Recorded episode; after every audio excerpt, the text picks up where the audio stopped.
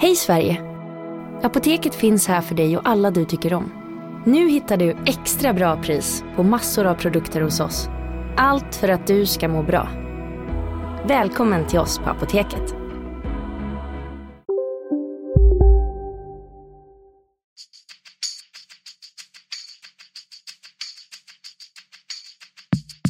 Skönt att komma ut och eh, bara lukta gräset. Så det, är, det är fotboll för mig.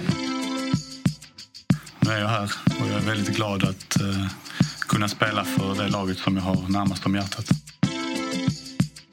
Om att skapa tro, om att tro på det vi gör, jobba vidare och vi ska bara ut där och ska vi leverera. Och det ska vi ju. Basta.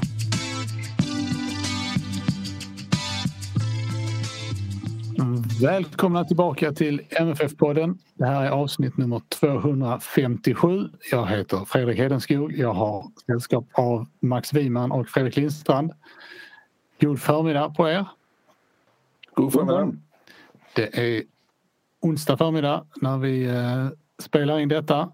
Det har gått eh, 11 timmar ungefär sedan eh, slutsignalen gick mellan Malmö FF och Juventus i den första gruppspelsmatchen i Champions League.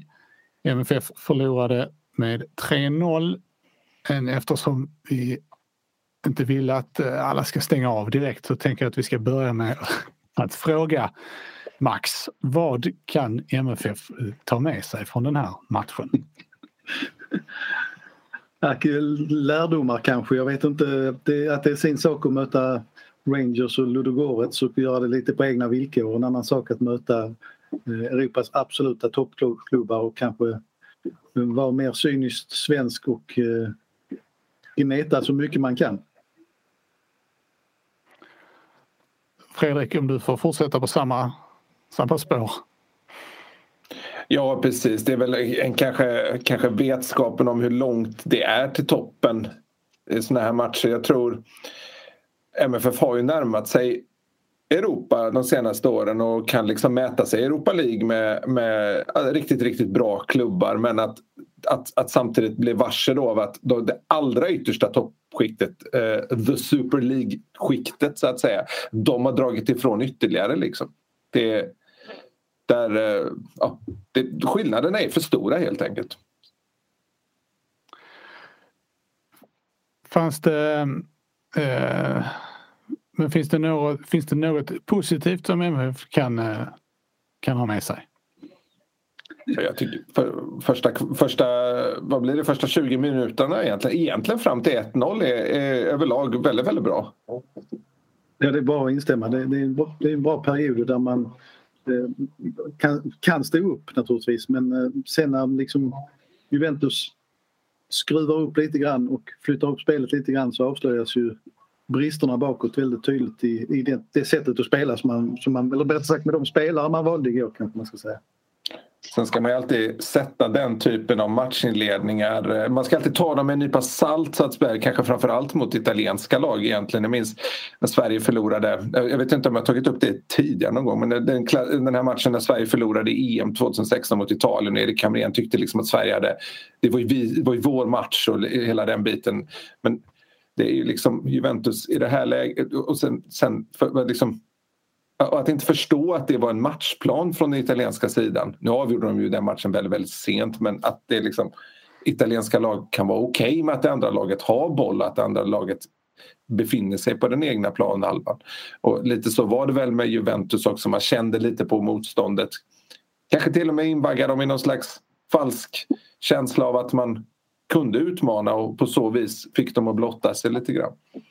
Alltså det andra laget har ju också en taktik så att säga.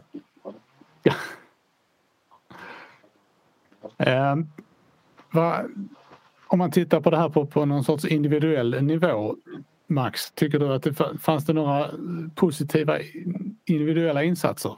från MFFs sida. Oj. Det är inte lätt när det, när det ser ut. Tycker att Anders Christiansen ändå står upp med, med tanke på att det är riktigt bra motstånd så, så tycker jag han står upp på ett sätt som lovar gott inte minst inför andra matcher i höst mot, mot mer mänskligt motstånd. Jag, jag, jag, tycker ändå han, han verkligen försöker. Eh, offensivt så gör ju Sören Rex någon bra prestation. Eh, backlinje svårt. Jag tycker spelare som Inge Berget hade det jättetungt i sitt passningsspel. Eh, Bonk Innocent hade problem. Eh, Lasse Nilsen hade väldiga bekymmer med då blir jag över på de som är bekymmer istället så att säga. Eh, jag vet inte, det är svårt att lyfta någon i backlinjen också kan jag tänka mig. Frans Brorsson var väl kanske den som gjorde minst misstag. Men det var, det var ju rörigt inte minst vid deras tredje mål. Eh, och även vid första målet där det missas markering lite här och där. Vi kan, eh, det kan vi återkomma till, tänker jag. Eh, Fredrik, så, såg du några, eh, några plusvarianter? Jag tycker att Anel Ahmedhodzic överlag gör en ganska bra ja. match. Ja. Eh, jag glömde Anel, det måste jag sticka in på. Framförallt eh, i sättet han trots allt driver upp spelet och försöker hitta spel. Liksom, han hittar ändå rätt med rätt mycket passningar. Har ett ganska bra, en bra passningsprocent. Och eh, ja, han sticker väl ut, annars är det ju svårt. Och, och det är väldigt svårt att komma med, med den typen av eh, av, av omdömen när, när det såg ut som det gjorde. Så eh, Ismael Diawara gör, gör det helt okej okay där bak också. Straffen var väl kanske inte otagbar men man, det är också svårt att skälla på en målvakt för att han inte tar en straff. Liksom. Eh, han gör ändå några räddningar och kommer ut en hel del. Jag måste verkligen instämma där och korrigera mig själv liksom, vad jag glömde bort. Det borde jag inte göra. Framförallt hans första 20 minuter tycker jag det, liksom, när laget också var bra. Att han, min, tanke var just den här att, att eh, nu är han uppe på en, på en, eh, en betydligt högre nivå än i våras och liksom tillbaka till det här där han, man ser att han spelar i ett landslag regelbundet och, eh, tar för sig. Så att eh, absolut sätta an och så AC är mina, mina två plus. Apropå folk som spelar i landslag så tycker jag att även om det är svårt att dra så stora växlar av andra halvlek med tanke på att matchen var avgjord. Men det kändes ändå som att Adin Alic både här mot Juventus och det inhoppet han gjorde mot Norrköping eh, har visat någonting mer än vad han har gjort tidigare. Håller ni med mig om det? Inte. Jo, men det kan, det, kan nog, eh, det kan nog hålla med om. Han känns ju som många unga spelare är men ganska mycket som en humörspelare på det viset att han eh, han behöver känna någon slags han behöver, ha, han behöver ha självförtroende för att kunna leverera helt enkelt och det har han fått i Bosnien. Han startar ju faktiskt en av de här eh, VM-kvalmatcherna eh, som de hade där de tyvärr spelade 2-2 eh, hemma mot Kazakstan. Det var väl kanske ingen höjdpunkt så men eh, det har nog gett honom mycket och sen så kommer ju det här målet mot Norrköping och han får väl lite skjuts av det liksom. Och nu när det är ett allt tätare match, matchande så känner han väl någonstans att, att, han, att han är viktig för laget igen och det har han nog inte känt på ett tag. det är mycket psykologi runt honom. Alltså du, du nämner självförtroende Fredrik. Alltså han måste förstå att han inte behöver jaga självförtroende. Att eh, om han spelar sitt spel, det han kan spela och eh, ser till att utnyttja sina lagkamrater så, så, så kan det bli bra. Men det är när han liksom ska försöka stärka sitt självförtroende genom att göra saker för mycket individuellt som, som det blir problem på något sätt tycker jag. Men inhoppet igår såg väl helt okej ut. Sen tycker jag det är så svårt att bedöma, liksom hela andra halvlek är ju någon sorts eh, träningsföreställning i väntan på slutsignalen. Ja, alltså jag, kände, jag kände, ja förlåt Fredrik. Nej, kör du, kör du, kör du. Nej, jag skulle bara säga att om det inte hade varit så att eh, jag av eh, arbetsmässiga skäl eh, känner mig förpliktigad att se andra halvlek så undrar jag, undrar jag om jag inte hade stängt av. Eh. Nej, det var ju så det var. Det kändes ju inte särskilt meningsfullt. Så är det ju. Och där kan man ju bara sticka in. Om, eh, om man ska berömma så att säga så tycker jag det är fantastiskt att de här 5-6 eh, tusen som nu var på matchen att man håller uppe sången och stödet hela vägen in i mål. Alltså på något sätt det är snyggt och det kan betyda mycket för framtiden. Och Eh, i höst då så att säga. Att inte deppa och bua ut och så vidare. Fast det, man kände att det var 3-0 kom ju, det var ju oerhört demoraliserande kändes det. Där var ju, det kändes som att nu går vi in i paus med 0-2 och så försöker vi liksom skapa en positiv känsla för framtiden. Så kom 0-3 och så blev det en helt annan typ av match. Liksom. Mm. Ur ett rent arbetsmässigt perspektiv så de här sena matcherna när texten ska komma väldigt nära in på efter slutsignal så kan man känna en viss tacksamhet över att eh, andra halvlek var som den var. Utan man kunde fundera, jobba lite med formuleringar och så vidare. Men, eh, men som idrottsälskare liksom, och det, även om det är svårare att skriva de där slutsignalstexterna som är helt galna så är de, då är de ju också väldigt mycket roligare att skriva. När det händer grejer hela vägen in. Det blev ju liksom en match där det var så tydligt att ett lag var så mycket bättre och det det, det, det, har ju, det har ju alltid varit det häftiga med MFF att man har liksom kunnat köra de här David mot Goliat narrativet så ofta och det, det, det har varit så kul att MFF har liksom på något sätt fått stå för vad ska man säga, det goda i en, i en liksom pengastin fotbollsvärld på den här nivån. Och det, det, blir så tydligt att avståndet är så långt till toppen liksom att Juventus bara kommer hit och stökar undan Sveriges bästa och rikaste klubb. Liksom.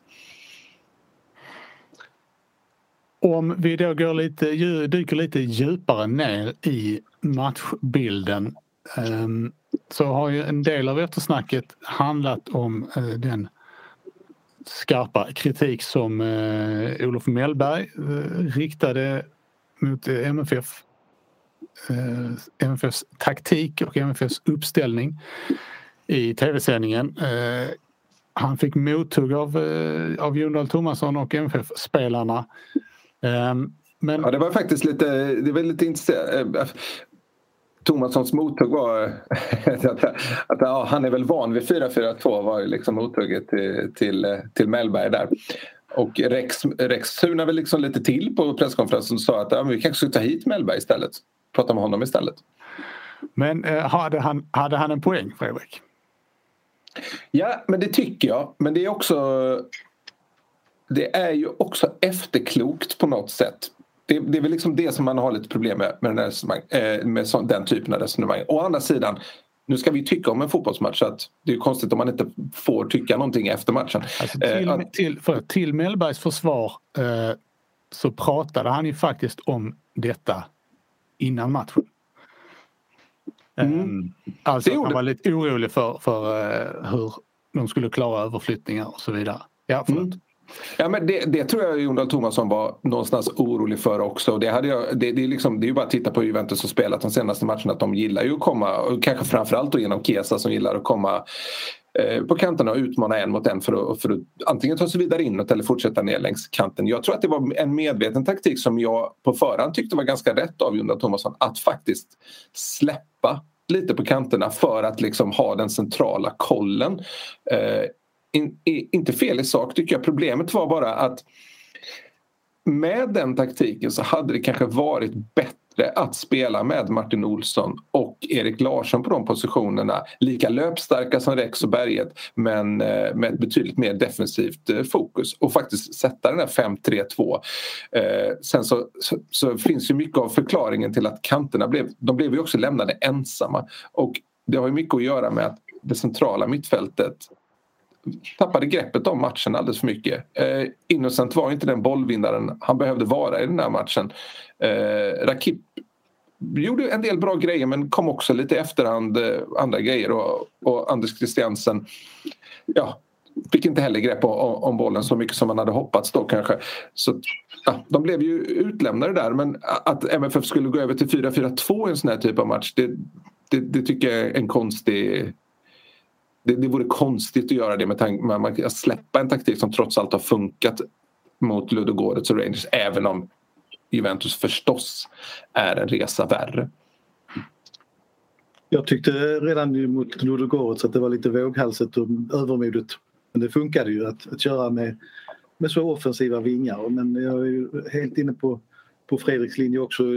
Tänkte tanken när, så fort jag såg laguppställningen att eh, med tanke på motståndet så, så borde MFF kört Martin Olsson och Erik Larsson eller alternativt Bejmo, på, på vingarna istället. Och det är lite det som jag var inne på från början här att, att varit lite mer cyniska och lite mindre eh, sig själva i den här matchen. Det var ju återigen om man backar så var det ju det som var Åge Hareides styrka som tränare i länge. På slutet fallerade det ju men Mm. Men att försöka anpassa på ett annat sätt till, eh, till motståndet och det, det, här, det här var överoptimistiskt. Alltså, eh, det var kanske därför Berget missade så mycket passningar också, att han, han fick löpte så mycket, jag vet inte. Men, men eh, jag tyckte det var ett, ett, att man kan säga att det var ett taktiskt misstag. Sen om det hade lett okay. någonstans, det är en helt annan sak. Ja, precis. Jag håller med. Och, och Eh, dels också, förstås beroende på, på motståndet men också beroende på de en, egna förutsättningarna. Nu saknades både Moisander och Lewicki två av MFFs mest Champions League-rutinerade spelare då, då kan det vara bra att ha lite hängslen och livrem i startelvan för att liksom täcka upp för det istället för att tro att Innocent och Rakip, eller vad säger eh, till exempel Bro, Brorsson och eh, och Innocent i de här fallen då, eller Rakip. Det är väl troligtvis att Rakip hade fått stå åt sidan om det var Lewicki var tillbaka. Att, liksom, att de ska ersätta dem rakt av. Det, det, där, där hade kanske MFF behövt liksom ha den där extra säkerheten. Jon Dahl Tomasson fick ju frågan om det här på presskonferensen men det är ju en, en, en tråkig egenskap han har utåt är ju att han aldrig riktigt svarar på de frågorna han får. Utan att hänvisade då till att eh, ja, taktiken har fungerat mot eh, Rangers och Ludogorets men ja, det är inte svar på hela frågan för att det är ju en enorm skillnad på Ludogorets och Juventus till exempel. Och, så han, han utvecklade inte sina tankar om det heller. Sen också när vi nämner Oskar Lewicka, alltså hans betydelse i det här laget tror jag framstår allt tydligare med tanke på hur våren såg ut och hur det sett ut när han kom tillbaka nu i sommar. Eh, och även Moisander har ju visat stora kvaliteter men just Lewickis eh, eh, balans på, på mittfältet, det, det, den, den liksom, när inte han är med så sprider det sig osäkerheten långt ut i lagdelarna.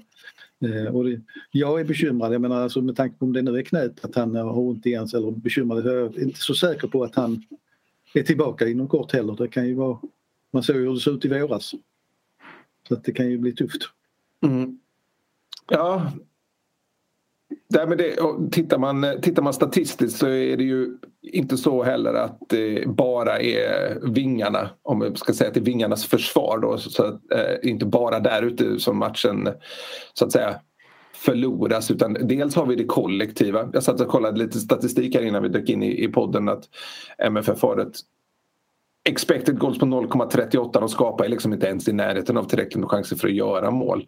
Eh, Medan Juventus har, har, har tre i expected goals, vilket är, det är högt. Det är 7-0 i stora chanser för Juventus. MFF skapar ju inte tillräckligt för att göra mål. Även om jag nog tycker att Sören Rex volley borde räknas som en stor chans. Det är ändå en, en hyggligt öppen volley i straffområdet.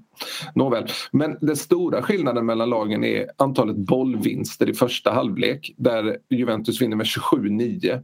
Och det, det, det är kanske allra tydligast då när spelare som Lasse Nilsson och Frans Brorsson förlorar både på marken och i luften mot, mot någon som Diabala som är ja, både, vad ska man säga, klenare är väl fel ord, alla är otroligt vältränade men han är tunnare och kortare än de är så att det, det är liksom det brast i för lite för många delar.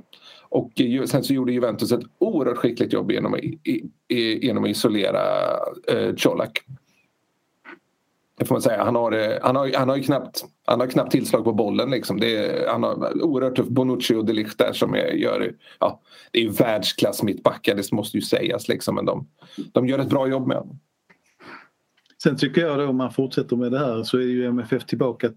Det kan man ju fundera över då. Lewicki saknas eh, och eh, även Johan Dahlin. Även om inte Diawara ska lastas för målen så är Malmö tillbaka med att man släpper in mycket mål och, eh, i alla matcher nästan. Eller man släpper in mål i varje match igen.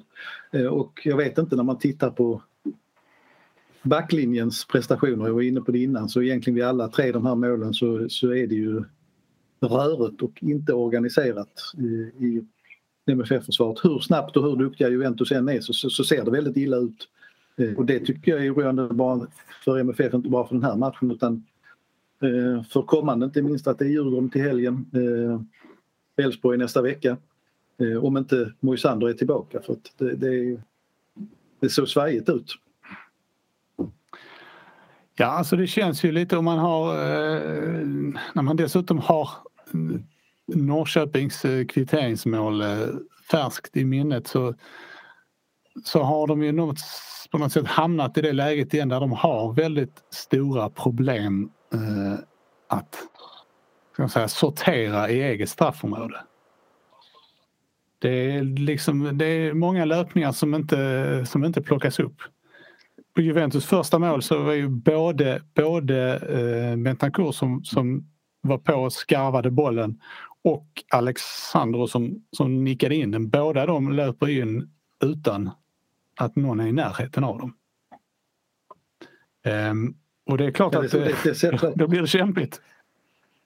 Nej, det ser det bekymmersamt ut. Sen, sen om man ska se till när vi sitter nu och kritiserar delar så, så eh, känner jag någonstans att jag tror det blev lite för optimistiska tankegångar inför matchen på något sätt. Alltså det, var, det kändes som att eh, ju närmare match det kom så det är klart man ska tro på, på möjligheterna men, men som sagt man kanske måste tro på dem med större cynism för att eh, när man möter de här absolut bästa lagen i Europa. Men fanns det, håller du med Fredrik, eller tycker du att det fanns, fanns det fog för optimismen inför? Ja, men det, det, det tycker jag väl ändå. Och MFF är ju ändå, de har ju ändå den typen av Europarutin och stött på den här typen av lag att de någonstans ändå vet vad som väntar. Eh, och, och, hur stor skillnaden kan vara. Eh, även om manskapet till stor del är utbytt från 2015 förstås. Men eh, Äh, Juventus har ju haft stora problem och de har ju de facto inte sett bra ut i matcherna. Och, och det, liksom, om man tittar på ett lag som Empoli som de mötte som faktiskt vann då som en nykomling och vann på eh, på bortaplan då mot Juventus. Så hur de taktiskt liksom tillintetgör Juventus nästan och får dem, svår, får dem gör, gör det oerhört svårt för dem att skapa chanser. Så att, och, sen har vi den här skadan på Kesa, alltså det kommer väldigt mycket liksom väldigt mycket nyheter och väldigt mycket besked som pekar i en riktning av att det här, det här kan faktiskt gå. Jag tror mer att här, man skulle kanske haft en lite, eh, klart man ska vara optimist i alla lägen, så klart spelarna ska tro på det, ledningen ska tro på det men att man kanske som sagt skulle haft en lite större försiktighet i sättet att angripa matchen ändå. För att den andra delen som på något sätt eh, jag vet inte, MFF har så bred trupp så att det smyger under radarn hela tiden men man, med spelare borta som Dalin och Lewicki och Moisander och den nya Peña framförallt. Och om vi ska gå ännu längre så då Knudsen och, och Toivonen så det, det, det, det, är klart att det, det, är inte, det är många startspelare som, som ska ersättas och att det förändrar förutsättningarna på ett väldigt radikalt sätt. Om, jag tänkte på med tanke på det som vi pratade om inledningsvis, skillnaden mellan, mellan MFF och, och de här riktigt stora klubbarna. Eh, skilde den här matchen sig eh, på något sätt från, från de tidigare hemmamatcherna i gruppspelen? Alltså, jag tänker då på Juventus förra gången och Real Madrid och Atletico framförallt. Ja, jag tycker att det kändes som att MFF var längre ifrån nu än vad man var. Alltså, eh, både matcherna mot eh, Juventus och Atletico Madrid var ju vid liv väldigt, väldigt länge. Mm. Det, för framförallt det och kanske, jag vet inte hur mycket publiken spelar in i det att det är fullsatt och att det är första gången eh, som det var 2014, att det, den energinivån är på ett helt annat ställe. Liksom. Jag vet inte, det kändes som att det pulserade mer ur MFF då än vad det gjorde nu. Samtidigt så kan, går man tillbaka och tittar på 2015 så är ju hemmamatcherna mot Real och PSG inte helt olik denna i, i, i termer av liksom styrkeförhållanden och hur nära MFF var. Det blev väl bara 2-0 mot Real Madrid där för mig. Ronaldo gjorde båda målen. Va? Eh, men de, de var ju så långt ifrån så att det var ju också det var, ja, det var löjligt nästan. Ja, det var väl lite PSG-känslan som du nämner där också att, eh, mm. igår att det, det, var liksom aldrig någon riktig match. Eh, Sen, sen, tycker jag det är alltid svårt att jämföra lag också men jag har ju fortfarande känslan av att MFF 2014 och 2015, alltså det är inte bara att avståndet har blivit större, jag tror att MFF framförallt 2014 var lite bättre än, än vad man är idag. Då tänkte jag att vi skulle byta spår och eh, jag riktar mig till Fredrik först eftersom du var lite syrlig mot den portugisiska domaren i din eh, krönika. Ja, det är något med portugisiska domare som är här och dömer Champions League-matcher. Visst var det ju den här eh, lite tveksamma utvisningen på Erik Berg har jag för mig det var va? När hemma mot Juventus. Rasmus, Rasmus Bengtsson. Var det inte Rasmus Bengtsson som åkte ut? Eller det var, det var nog 2015 i sådana fall. Erik, Erik Johansson, numera Berg, åkte ut eh, efter mot Juventus i alla fall hemma vet jag. Då tror jag att det var lite och det var mycket domslut som var emot och så vidare. Jag har också minne av att jag var syrlig mot en portugisisk domare någonstans där. Så ja, nej, men jag, alltså så är det ju på den här nivån. De stora klubbarna har ofta lite marginaler på sin sida mot, eh, mot, mot toppklubbarna. Så det, det är inte ovanligt. Och jag kände någonstans i första halvlek när MFF fick några 50-50 domslut emot sig och det blev väldigt mycket fokus på domaren där. Då kände jag lite som man kan känna i tennis när en spelare börjar liksom fokusera lite för mycket på domslut och blir irriterad över dem. Och då känner man, ja, där, nu, nu håller han på att tappa matchen. Och det var liksom, MFF, det är också kanske en lärdom att ta att hålla sig kall även om, även om man får en, en, en tveksam frispark emot sig. Att inte liksom brusa upp över det utan hålla fullständigt fokus och fortsätta att ha det. Liksom. Men det, de här 50-50 duellerna tenderade ju väldigt mycket att gå i Juventus favör. Det, går, det är svårt att sticka under stol med. Det är också svårt att sticka under stol med att eh, den straffen som Juventus fick var bland de, eh, bland de softare av soft penalties man har sett. Ja, jag har svårt att se att det hade blivit straff för den i EM i somras. För där tyckte jag domarna var väldigt, väldigt skickliga på just den typen av fall. Det, är, det finns en arm runt, det kan ingen neka till. Jag tycker inte att det är en tröjdragning, det ser inte jag i alla fall, utan det är mer att det ligger en arm runt honom. En rutinerad anfallare som Morata, speciellt om man har sydländskt blod i ådrorna, lägger sig ju där. Det är rutinerat att göra det. Men ja, det, det, det, finns ju så att säga ett incitament för att blåsa men det, jag, jag tror inte Morata hade varit vansinnig om man inte hade blåst. Att han söker ju straffen jättetydligt.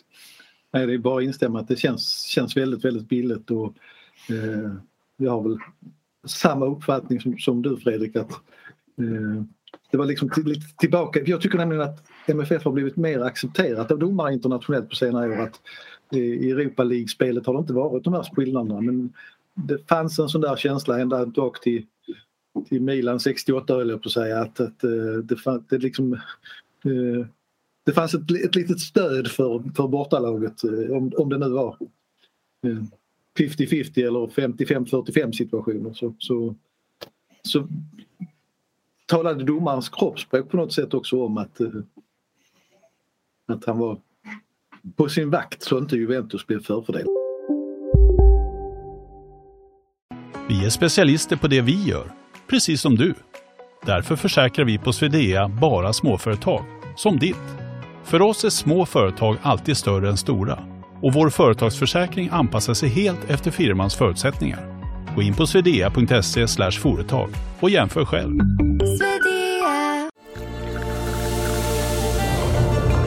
Välkommen till Maccafé på utvalda McDonalds restauranger med Baristakaffe till rimligt pris. Vad sägs om en latte eller cappuccino för bara 35 kronor? Alltid gjorda av våra utbildade baristor.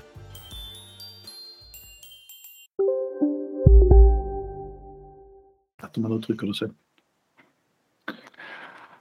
Sen har vi den här offside-bilden då. Det var, ju, det var kanske den du skulle komma till men det, det är ju det här varavbrottet som kommer. Jag har fortfarande inte riktigt lyckats förstå om de kollar straffen eller om de kollar offsiden men jag lutar åt att det är offsiden de kollar.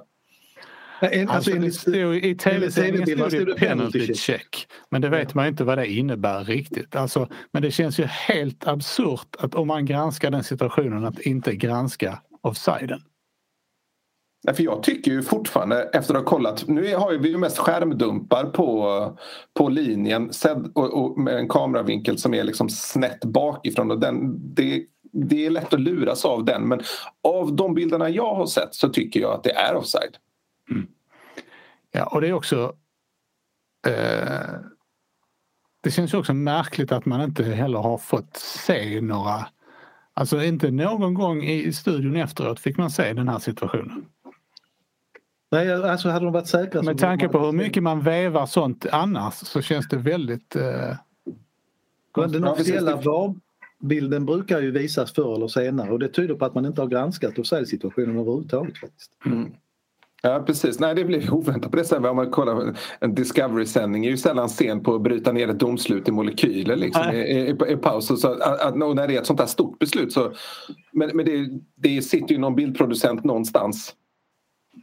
Och det är förmodligen utom kontroll för de som sköter sändningen i Sverige så att säga. Men eh, nej, det är intressant. Och jag ska inte säga att det domslutet förstörde för MFF så tillvida att de, att de hade vunnit över Juventus annars. Men troligtvis hade MFF gått i paus med 1-0 i baken istället för 3-0 om det där målet inte hade kommit för att eh, själva straffmålet, det 3-0 som följer straffmålet är, det är ju en direkt effekt av att det målet kommer. MFF går ju ner sig mentalt där och är inte riktigt alerta. 3-0 kommer ju efter en utspark liksom. Det ja, det är klart att då hade, då hade det ju funnits eh, åtminstone en chans att, att gå in och omgruppera på något sätt. Mm, mm. Och det är ju... Själva offside-situationen så eh, eh, det är möjligt att ni har rätt. Jag var lite mer osäker när jag tittade på bilden för jag, jag tycker att Frans Brorssons kroppsspråk på den här stillbilden är inte riktigt bra för han, eh, han verkar lunka lite grann. Eh, och det är väl i så fall han som häver offsiden men det, det går inte att avgöra så att säga. Men... Eh, det man kan konstatera däremot på de, på de stillbilderna är ju att, att linjemannens position är optimal. Så att eh, man får ju, ja. Det är, så länge man inte får, eh, får se de bilderna som, som vi är vana vid att få se så, så blir det väldigt svårt att uttala sig tvärsäkert om det. Men det, den, man brukar också ha en ganska god känsla för för vad som är offside och inte. Inte minst spelarna. Det är svårt också för jag vet inte hur många gånger vi har, man har när man har tittat på VAR-situationer nu så har man haft väldigt fel i offside-lägen. Mm. Sen, är, sen är det svårt om det är sådär millimeterprecision för att då eh, har man ju, MFF blev ju fällt för, för offside eh, mot Ludogorets var det väl, i en sån situation medan man egentligen generellt har sagt att du ska ju hellre fria än fälla i sådana lägen. Om det handlar om väldigt små marginaler. Mm. Men det är svårt när vi inte har fått se den rätta bilden. Nej precis. Men vi kan väl konstatera, jag tror att var, jag såg någon, någon som hade sammanställt den här statistiken som fladdrade förbi.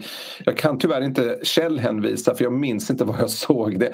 Men det är att MFF har fått, vad är det, sex stycken raka VAR-domslut mot sig nu. Så de har inte haft marginalerna på sin sida i den aspekten. Det kan vi konstatera i alla fall.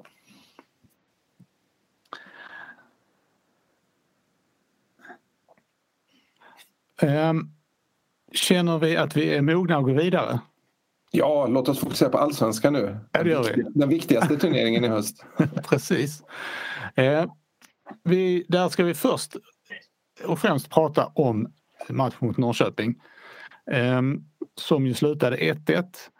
Eh, ska vi först bara nämna, tänkte jag, okay. För, de som, för de som inte vet att Chelsea besegrade Zenit med 1-0 och det var i alla fall något positivt för MFF den här kvällen. För det, det, känslan är ju, eller i alla fall känslan och känslan, det är svårt att ha en känsla efter en omgång men eh, MFF får nog inrikta sig på den där tredjeplatsen. Och då är det ju Zenit som gäller och det är ju de som väntar härnäst. Däremot verkar och de höll 0-0 ganska länge faktiskt. Ja, det är väl det som oroar kanske då att Zenit gjorde en betydligt bättre match mot Chelsea borta än vad Malmö FF gjorde mot Juventus hemma. Men det behöver inte betyda så mycket för nästa omgång. Nåväl. Norrköping alltså? Ja. ja. Eh, det slutade 1-1 och eh, hade man erbjudit MFF det i paus så hade de nog kanske tagit det. Eller i alla fall i slutet av första halvlek. Ehm, men som matchen slutade med en sen, sen, sen Norrköpingskvittering så kan man ju förstå att MFF kände sig missnöjda med resultatet. Vad, eh, vad, är, din, vad är din övergripande sammanfattning Max av den matchen? Oj, det är svårt för matcherna liksom, man sorterar undan dem efterhand. Men jag tänker mer så här att det, det blev mycket fokus på domaren även här och det fanns väl fog för det också. Eh, men det är också lite grann ett tecken på att laget inte riktigt är i balans med sig själv att det blir mycket sånt fokus. Det har ju varit flera matcher där det har diskuterats mer domslut än spel nästan. Eh, och eh, återigen är det väl så här att, att MFF bör avgöra den här typen av matcher innan och inte komma i den sitsen i, i slutminuter. Eh, det är väl det allmänna intrycket egentligen. Mm. Sen var det väl kanske också en sån här match typiskt inför en Champions League-match. Jag vet inte, det var en sån match som skulle klaras av och det var ju eh, en hel del förändringar i laguppställning och alla föll väl inte väl ut om man säger så. Ja, första halvlek var de ju eh, i väldigt stora bekymmer skulle man kunna säga. Andra halvlek var ju fram till den femte eller sjätte tilläggsminuten väldigt väl genomförd. Norrköping skapade ju i princip ingenting i andra halvlek. Um, Medan MFF då, som du sa Max, hade gott om chanser och borde ha gjort mer än ett mål. Men Fredrik, om du skulle eh, försöka, eh, om du tittar på det här, alltså de två, liksom, om vi bortser från domaren så länge och domslut, så de två beståndsdelarna här, det ena att MFF inte förmår att, att omsätta de här lägena i fler mål eller att de har de här problemen i eget straffområde, inte minst i, i matchens slutskede. Vad är det liksom som är, vilket är det största bekymret? Nej, jag, det, jag tycker ju eh, såklart att det är försvarsspelet som är det stora problemet. Och det har ju varit problemet egentligen hela säsongen. Med, I perioder har det sett bättre ut men överlag så är det ju ett problem som man kanske inte adresserat tillräckligt eller snarare kanske inte fått tillräcklig ordning på. Ehm, de har ju släppt, helt enkelt släppt in för mycket mål. Så, så enkelt är det. Och det, det, det, okay, det, nu blir det ju väldigt tydligt då att när chanserna kommer så här sent eh, i, i matcherna men MFF Ja, det, det, det är ju det som är... Det är så svårt att ha en, en, en förklaringsmodell på det. De söker säkert efter det själva. Liksom. Men lite har det som kommunicerat utåt varit länge att det, det egentligen är slumpen som avgör det här. Men nu har det, nu har det sett ut så så länge. De här att motståndarna inte egentligen skapar så många chanser som de, som de gör mål på så att säga. Över, över utslaget över säsongen och det, är ju, det, är ju, det hade ju varit en sak om man släppte till väldigt mycket chanser och därigenom släppte till mycket mål. Då är, ju, då är ju förklaringen ganska enkel på problemet men när man, när man trots att inte släpper till så vansinnigt mycket chanser men ändå får, så, får, får så pass många mål insläppta och speciellt när man, och det blir extra tydligt då när, när det kanske missas framåt. Men en klubb, man, man ska kunna ha råd att inte göra tre mål i varje match och ändå faktiskt vinna matchen. Och det är väl, det är väl där problemet ligger någonstans. Jag tror det var en sak vi diskuterade rätt mycket i våras, just det också att, att det kan inte ligga den pressen på anfallare eller det offensiva spelet att man som, Fredrik säger måste göra tre mål för att vinna. Men det är kanske så att man Eh, om man ska ta i båda ändar, alltså det, det, det, släpps in för mycket mål igen. Det, jag tycker det känns som att MFF förnekar det problemet lite grann. Eh, men, men eh, i den här typen av matcher så gör man åtminstone två mål så borde det ju räcka till seger. Eh, och det är kanske... Man hamnar på något sätt lite för ofta i den här små marginaler. Men, men tittar vi både på allsvenskan och, och Europaspelet nu så har man ju släppt in mer mål eh, igen. Till viss del sammanfaller det ju nu på slutet här med Johan Dahlins frånvaro igen. Det får man ju notera. Och Oskar mm. Lewicki. Jag eh, tror att eh, skadorna är förstås en... Det, det, handlar, I det här täta matchandet förstås så är, det handlar ju mycket om att hålla fokus och noggrannhet över, över hela matchen. Och, ja, senare i matchen så är kanske fokuset inte alltid där. Och vad hänger det ihop med? Jo, det hänger ihop med att man eh, att det, MFF har inte kunnat gå runt på så många spelare som man hade velat. Mycket på grund av skadorna förstås. Eh, men också på grund av att man inte riktigt fått den utväxlingen som man hade hoppats på sommarens nyförvärv. Man tittar på Peña. Eh, han är ju en sån här spelare som ja, Snacket var att det här är en typ av värvning MFF egentligen inte ska kunna göra. Han ska inte kunna komma till allsvenskan när han är för bra för det. Eh, så, så kan det mycket väl vara men det har vi inte sett än för att han har knappt spelat. Eh, han eh, skadade sig nu igen. Jag tror det var att han slog upp skadan eh, under landslagsuppehållet eh, med Peru. Och då, jag försökte läsa mig till vad egentligen det är för fel om de, om de liksom kan tänka sig att lyfta på lite mer luckor där i, i Sydamerika än vad de gör på MFFs kommunikationsavdelning. Och då, då är det en tidning som skriver så här att det är en och nu ber jag om ursäkt för min spanska här då, men un descarro en los gemelos en primer grado. Alltså första graden. Första gradens skada då. Eh, jag vet inte riktigt vad, hur man ska tol tolka det men eh, man kan ju tolka det som att det är en lite svårare skada och att kanske comebacken inte är riktigt så nära som MFF först hoppades. Men eh, vi går vidare då. Moisander gjort några bra insatser sen han kom men också skadad och missat rätt, matchen i en rätt viktig period för MFF. Speciellt då som, som det defensiva har strulat lite grann. Martin Olsson har inte spelat jättemycket. Abubakari har gjort en start. Ingen succé där direkt. Har, inte gjort, har gjort ett mål men inga direkta avtryck. Eh, Diawara Tre raka starter nu, sex insläppta mål. Han ska inte lastas för alla dem men ja, det, det, det finns kanske inte samma trygghet som med Dalin och det var ju Max inne på. Eh, och sen har vi Guargis då som eh, ja, jag vill egentligen inte gjort några avtryck alls. Eh, och inte fått så... På Marcus Berg gjorde han avtryck. ja, sant. Men han har inte fått så jättemånga chanser heller och det är liksom kanske hade det, det, är klart att det är sex spelare, alla kan inte förväntas bli stor succé omedelbart men man kanske hade velat ha en lite bättre utväxling på kanske i alla fall två av dem. Kunna göra lite större avtryck för att då avlasta och få laget att, att prestera i det här täta matchandet. Eh, eh om man nu, alltså när vi är inne på det här täta matchandet, ser ni signaler på, är det, har ni, ser ni några tydliga signaler på spelare som skulle behöva vila? Colak har ju tappat form i alla fall, det kan vi väl konstatera. Sen om man behöver vila, det, det är svårt att säga. Tycker väl även Birmancevic, nu kan man inte riktigt jämföra men han hade det ju tufft igår. Eh, men Colak är väl den som tydligast, tycker jag.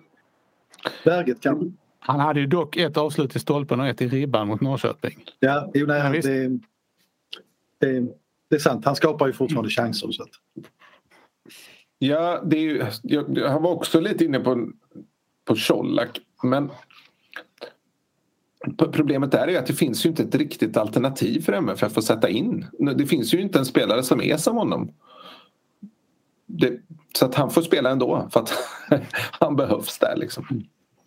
Nej, det är ju klart att mot Djurgården så måste de ju skicka in de absolut bästa spelarna de har om, om de inte är halta och lytta på allvar så att säga. Det, det är ju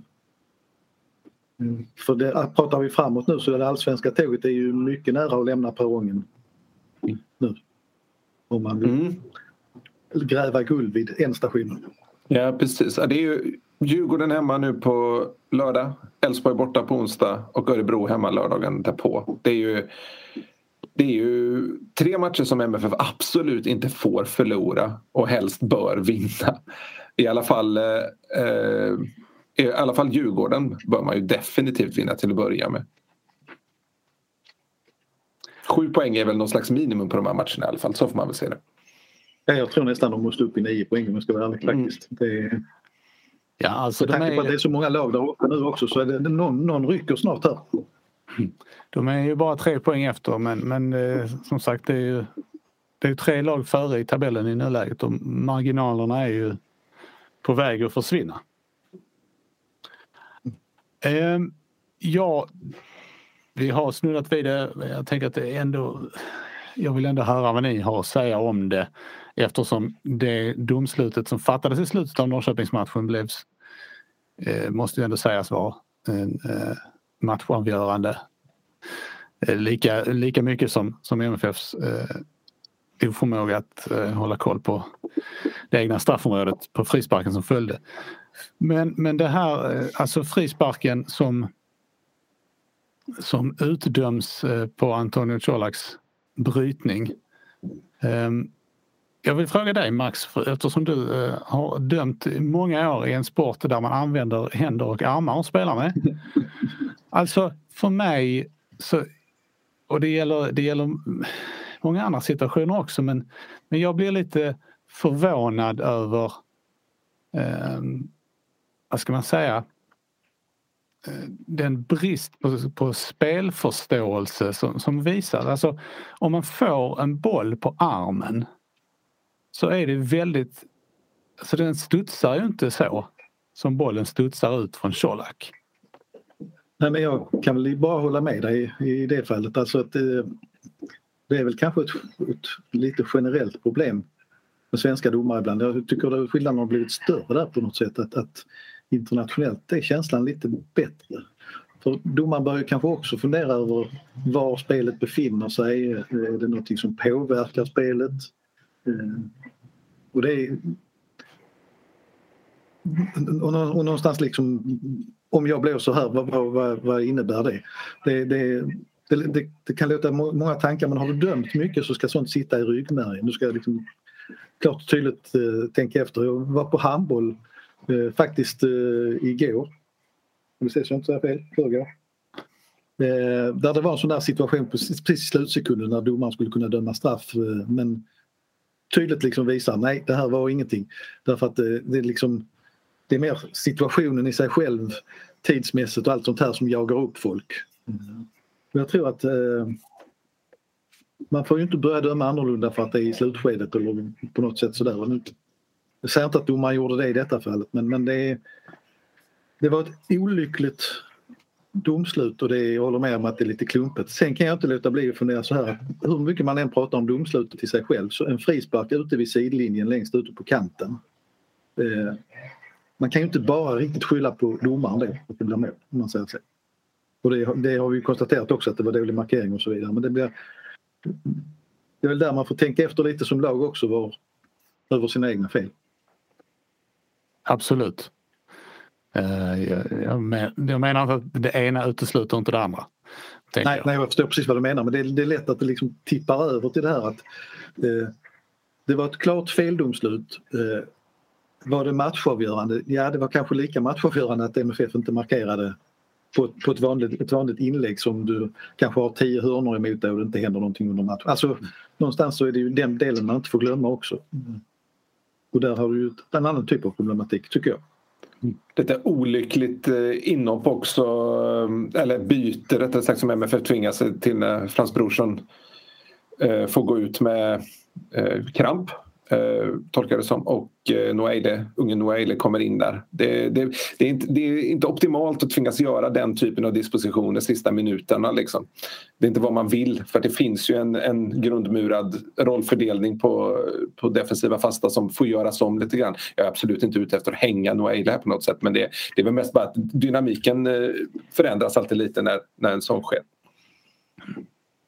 Den som, den som man tycker lite synd om här är ju Antonio Colak som gör ett väldigt uppoffrande försvarsarbete och eh, hindrar det som annars väl hade varit eh, sannolikt Norrköpings sista boll in i straffområdet. Um, och istället så, så blir det frispark och det som följer därpå. Mm. Men, ja, men det... Sagt, grund, grundgrejen med det här med domare, spelkänsla och bollar studsar och så vidare. Den, jag, jag saknar det här ibland. Det, det, det finns mycket att fundera över där. Men det står ju klart och tydligt att eh, som eh, objektiv betraktare så, är, så, ser det ut att bli en ruskigt spännande guldstrid. Alltså jag tyckte ju den där eh, förra året var ju nästan ett sömnpiller där de sista matcherna. Men eh, en, en, lång väntan på, på när guldet skulle delas ut egentligen medan, medan guldstriden 2019 var något i hästväg alltså. Det man innan vi på Norrköpingsmatchen ja. kanske man bara ska säga också att det var ju ett fantastiskt snyggt mål. eh, alltså Malmös. Nalic mål ja. Nalic mål ja. Det är, ja, det. Det, är liksom, det är kreativitet på hög nivå faktiskt. Jag tyckte för att återknyta till det jag sa eh, för, i början här alltså om Nalic. Det kändes som när han kom in i den matchen att det drivet som han visade upp där med boll var någonting som jag inte har sett från honom innan. Det kändes faktiskt som att det är lite grann en annan spelare som har kommit tillbaka från, den här, från det här landslagsuppehållet. Det kan nog mycket väl stämma, som vi var inne på det lite tidigare, så att den aspekten av att han har fått ett lyft därifrån. Sen så tror jag också det har varit ganska mycket flykt, flykt, flykt, flyttrykten kring honom i sommar. Eh, Hamburg eh, har väl varit uppe på tapeten i ett Zweite Bundesliga exempelvis. Eh, nu är han kvar och han vet väl att han kommer vara kvar då eh, de här månaderna som kommer. Han vet att det är spel på två fronter. Nästan tre faktiskt för det ska ju in en cupmatch mot eh, Onsala här i, i mitten också. så att eh, eh, han kommer få sina chanser. Det har liksom gjort att det är lättare för honom att fokusera här och nu. Nu ska han vara här, det är här han ska göra jobbet. Han ska inte tänka på utlandet utan liksom på, på att prestera så gott han kan. Om man tittar framåt då mot Djurgårdsmatchen först och främst. Ehm, ser ni några, förutspår ni några, några ändringar i laget? Det är ju inte på, med tanke på hur det ser ut på, på skadefronten så är det ju inte, det är inte jättemånga alternativ som finns. Det, det, det, det, var väl svårt att tolka Tomasson eh, efter, eh, efter matchen också. På det han fick ju frågor förstås om skadeläget om man räknar då tillbaka mot Djurgården. Men han är ju inte mannen som gärna talar klarspråk i sådana frågor men det hintade väl på något sätt om att han såg fram emot... Ja, var det, han fick en fråga om han skulle om, om Erdal Rakip så var det. Han fick en fråga om Erdal Rakip som hade satt sig ner och, och, och, om det var någon skada där. Men då, då svarade han istället att han såg fram emot att kanske få tillbaka någon. Något i den stilen svarade han i alla fall. Och eh, ja, det var väl någon slags hint då om att det kan komma. Dalin skulle jag mycket väl kunna tänka mig står mot Djurgården. Han var trots allt på bänken igår och man sätter inte en målvakt på bänken om man, om man inte bedömer honom kunna spela överhuvudtaget. Så jag tror att det var någon slags säkerhetsåtgärd och det kanske, kanske fanns en prioordning där att man, man värderar Djurgården högre liksom. Eh, och Moisander skulle jag väl kunna tänka mig är inte jättelångt bort i alla fall. Eh, vad behöver då MFF göra i den här matchen för, för att ta de Eh, de tre poäng som, som eh, ni bedömer är nödvändiga? Max?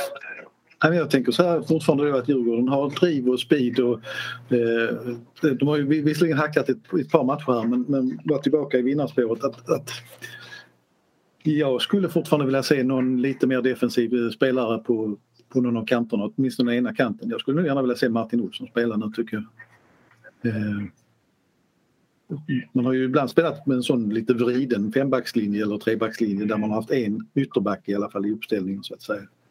Eh, sen, sen tror jag att MFF måste naturligtvis tillbaka till sitt eget spel. Våga off spela offensivt. Men fortfarande liksom ändå vara på sin vakt. Eh, att det, man möter ett lag som har gjort mycket mål eh, och som har ett uppumpat självförtroende och som inte kommer att gå för att spela oavgjort i Malmö utan kommer att eh, att anfalla. Så att eh, en, en viss försiktighet vill jag nog säga. Man vill ju se ett mycket bättre försvarsspel. Eh, naturligtvis skulle det vara nyckeln om Moisander kom tillbaka men när jag pratar om Martin Olsson så visar det väl bara att jag tror inte att den vänsterfoten kommer tillbaka ännu. Jag tror de får vänta lite till på honom. Eh. Så egentligen skulle jag vilja säga att nyckeln är nog försvarsspelet faktiskt. Så kommer nog anfallsspelet av sig själv ändå. Håller du med Fredrik? Ja, alltså Ja, det är alltid svårt att veta vilken typ av Djurgården som kommer här. De kommer ju från faktiskt haft en period bakom sig där de har inte fått det att stämma och sen så går de in och gör ett derby där de vänder ett 1-0 underläge till 4-1 seger och är, och är oerhört bra där Magnus Eriksson är sådär, sådär ypperlig som man kan vara emellanåt ganska ofta när Djurgården går bra eh, så är ju han den som liksom leder laget och sådär. Så, det, ja, det, bli, det blir spännande att se vilket Djurgården, men jag tycker MFF fokus måste ligga på att man ska vara det laget man är när man är bäst, när man vågar gå framåt, när man visar självförtroende utan då för den saken skulle släppa släppa kontrollen. Men det är inte Juventus de möter. De måste, och det är hemmaplan, det är naturgräs som Djurgården inte trivs så jättebra på. Och det, det handlar om att liksom ta för sig och visa, visa varför de vill vinna guld och varför de ska vinna guld om det nu, om det nu är så. Liksom. Det, handlar, det, det, är liksom, det är verkligen upp till bevis på många sätt. Sen tror jag mentalt så är det, det, det är alltid ett konstigt spel. Nu har de ganska många dagar från tisdag till lördag. Och eh, jag tror det var bättre att MFF fick stryk med 3-0 igår än att man hade förlorat med 1-0 och haft en stolpträff i slutet eller någonting. Alltså det, det, på något sätt tror jag ändå det är lättare att skaka av sig den här och ändra fokus till allsvenskan när det blev en så klar förlust igår. Däremot så tror jag inte vi får se så jättemånga förändringar i laget. Jag skulle inte bli överraskad om, eh, om, om Dalin är den enda förändringen i startelvan egentligen. Eh, varför, varför säger du det? det känns som att Jon Dahl Tomasson gillar den här eh, gillar Rex och Berget på, på, på kanterna i, i ett första skede. Liksom. Så att, eh, för de stora matcherna. Att han vill ha ett lag som eh, kan dominera offensivt och poängspelare på de två positionerna. Det får han ju på ett helt annat sätt än om man till exempel väljer Erik Larsson och, och Martin Olsson där. Och just för att signalera att det här är en match som MFF faktiskt ska föra och faktiskt ska ja, dominera.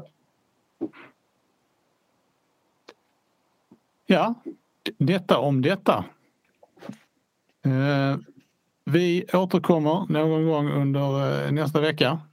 Oklart när i talande stund. Ni får hålla utkik helt enkelt. Tills dess så har detta varit avsnitt nummer 257 av MFF-podden där vi anser att konstgräs ska förbjudas i svensk elitfotboll. Jag heter Fredrik Hedenskog. Jag har haft sällskap av Max Wiman och Fredrik Lindstrand och ansvarig utgivare är Jonas Kanje. Tack för oss. Hej hej! Hej! Hej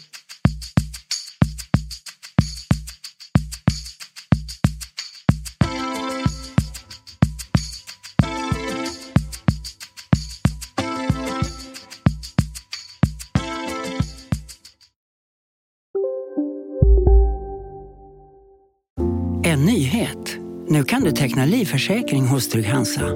Den ger dina nära ersättning som kan användas på det sätt som hjälper bäst. En försäkring för dig och till de som älskar dig. Läs mer och teckna på trygghansa.se. Trygg Hansa. Trygghet för livet. Redo för sportlovets bästa deal? Ta med familjen och njut av en Big Mac, McFeast eller Cooper Cheese och Company plus en valfri Happy Meal för bara 100 kronor. Happy Sportlovs deal, bara på McDonalds.